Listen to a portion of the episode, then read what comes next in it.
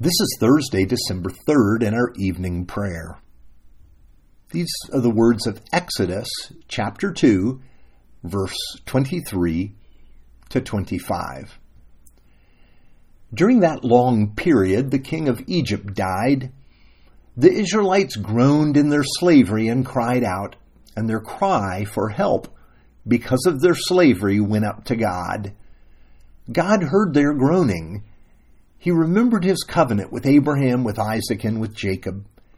So God looked on the Israelites and was concerned about them.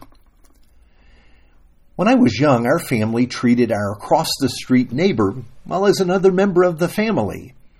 She had been an orphan as a child, and then she married, but her husband died, and they had never had any children. Really, she was alone in life. But she became a treasured aunt, invited to our family gatherings and part of everything, really. As she grew older, she contracted cancer and was hospitalized. One day, visiting her in her hospital, we noticed she had tears in her eyes. And when we asked her why, she explained that she had had the same doctor for decades, and she knew that on that day he would be coming by to tell her she was not going to live very long. Eunice was her name, and she was weeping because she knew how painful delivering that news was going to be for her doctor. Now it struck me she was not weeping for herself and her diagnosis, that she felt such empathy toward others, she was weeping for the one delivering the news. Empathy is one of the most powerful characteristics that God has given to us. It is deeply rooted in the way God created us.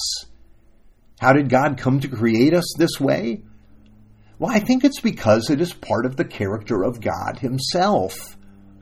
In our text today, we find Israel in a prolonged period of slavery in Egypt. With a change of dynasties in Egypt, Israel was treated brutally, with contempt, Pharaoh, the king of Egypt, even practiced genocide by killing Jewish babies to keep down the population of Israel.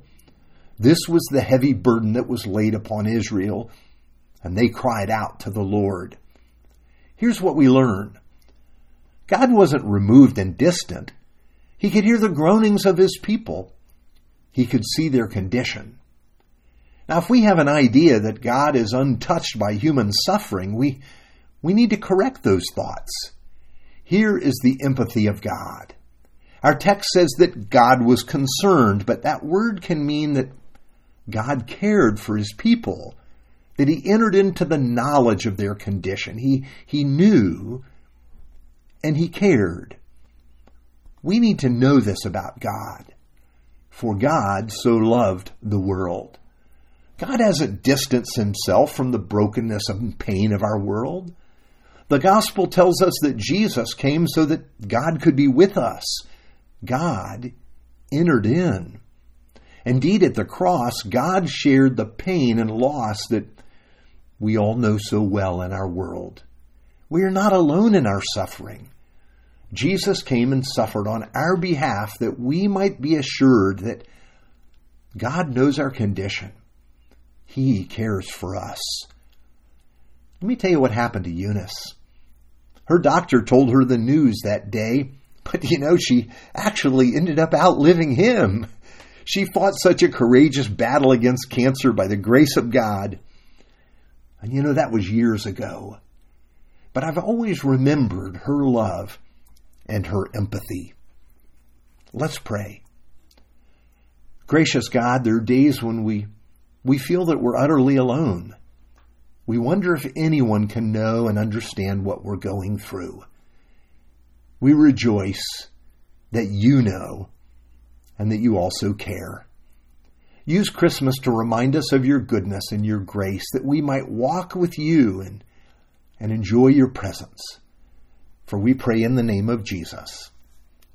Amen.